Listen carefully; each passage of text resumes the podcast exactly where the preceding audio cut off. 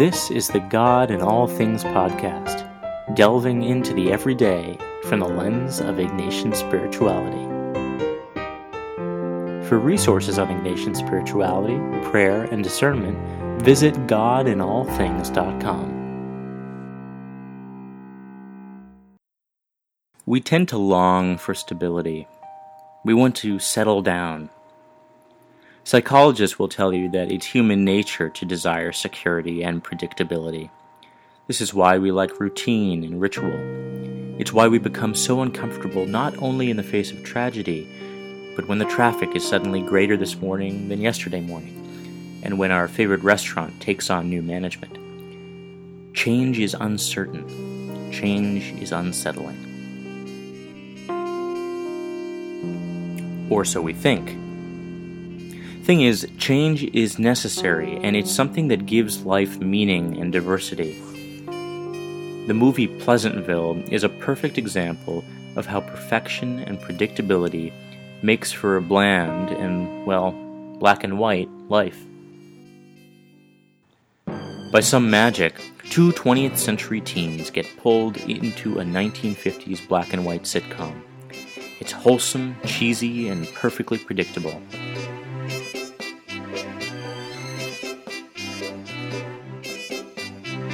Life is boring. As the teens' 20th century ideals influence the people of Pleasantville, things and people start to change into color. The originally bland citizens discover love and art and literature. Life gets more interesting and, as expected, you have the old school citizens who resist the change and want to keep the status quo.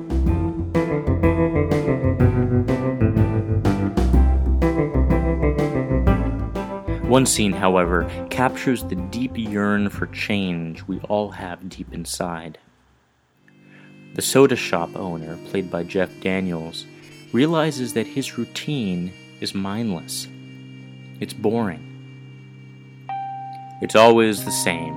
Grill the bun, flip the meat, melt the cheese. It never changes, he says. It never gets any better or worse.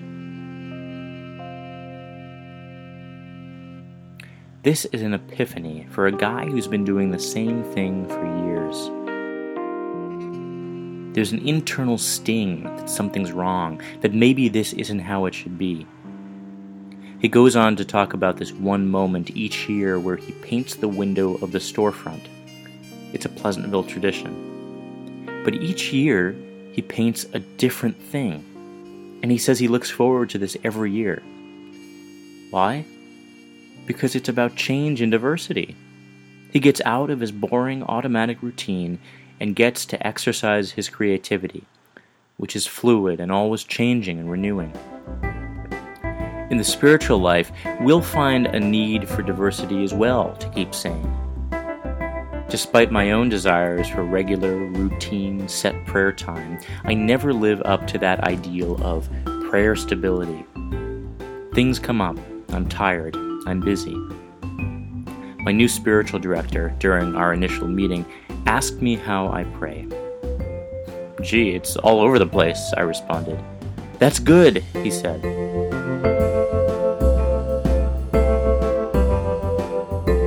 He recognizes the need for change, that stability, though a desire of humans, is not always the reality of human nature.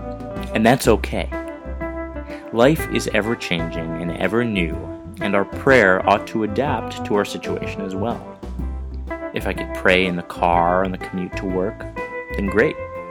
If it's a moment in the bathroom that allows me to pause and acknowledge God, super.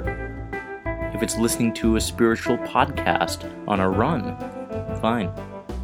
God is wherever you are. God is always willing to adapt and meet you where you are.